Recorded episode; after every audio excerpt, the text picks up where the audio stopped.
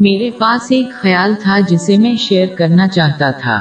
یہ سمجھنا ضروری ہے کہ اگرچہ لوگ اس مادی دنیا میں مکمل ذہنی سکون حاصل کرنے کی کوشش کرتے ہیں، اس دنیا میں حاصل کرنا ممکن نہیں کیونکہ اسے مادی دنیا میں نہیں رکھا گیا ہے۔ باپ تیرہ آئی اٹھائیس۔ اور سن رکھو کہ خدا کی یاد سے دل آرام پاتے ہیں۔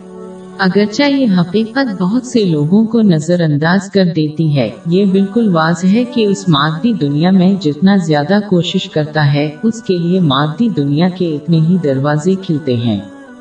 ایک دنیاوی کام کو پورا کرنے سے دس۔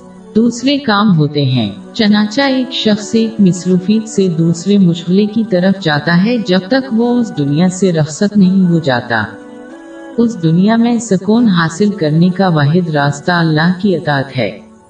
اس کے احکام کو پورا کرنے سے، اس کی ممانتوں سے اجتناب اور صبر کے ساتھ تفتیر کا سامنا کر کے، اس مسلمان کو اللہ کی طرف سے ذہنی سکون ملے گا۔ لیکن پھر بھی یہ سمجھنا ضروری ہے کہ ذہنی سکون صرف آخرت میں ہی ملتا ہے۔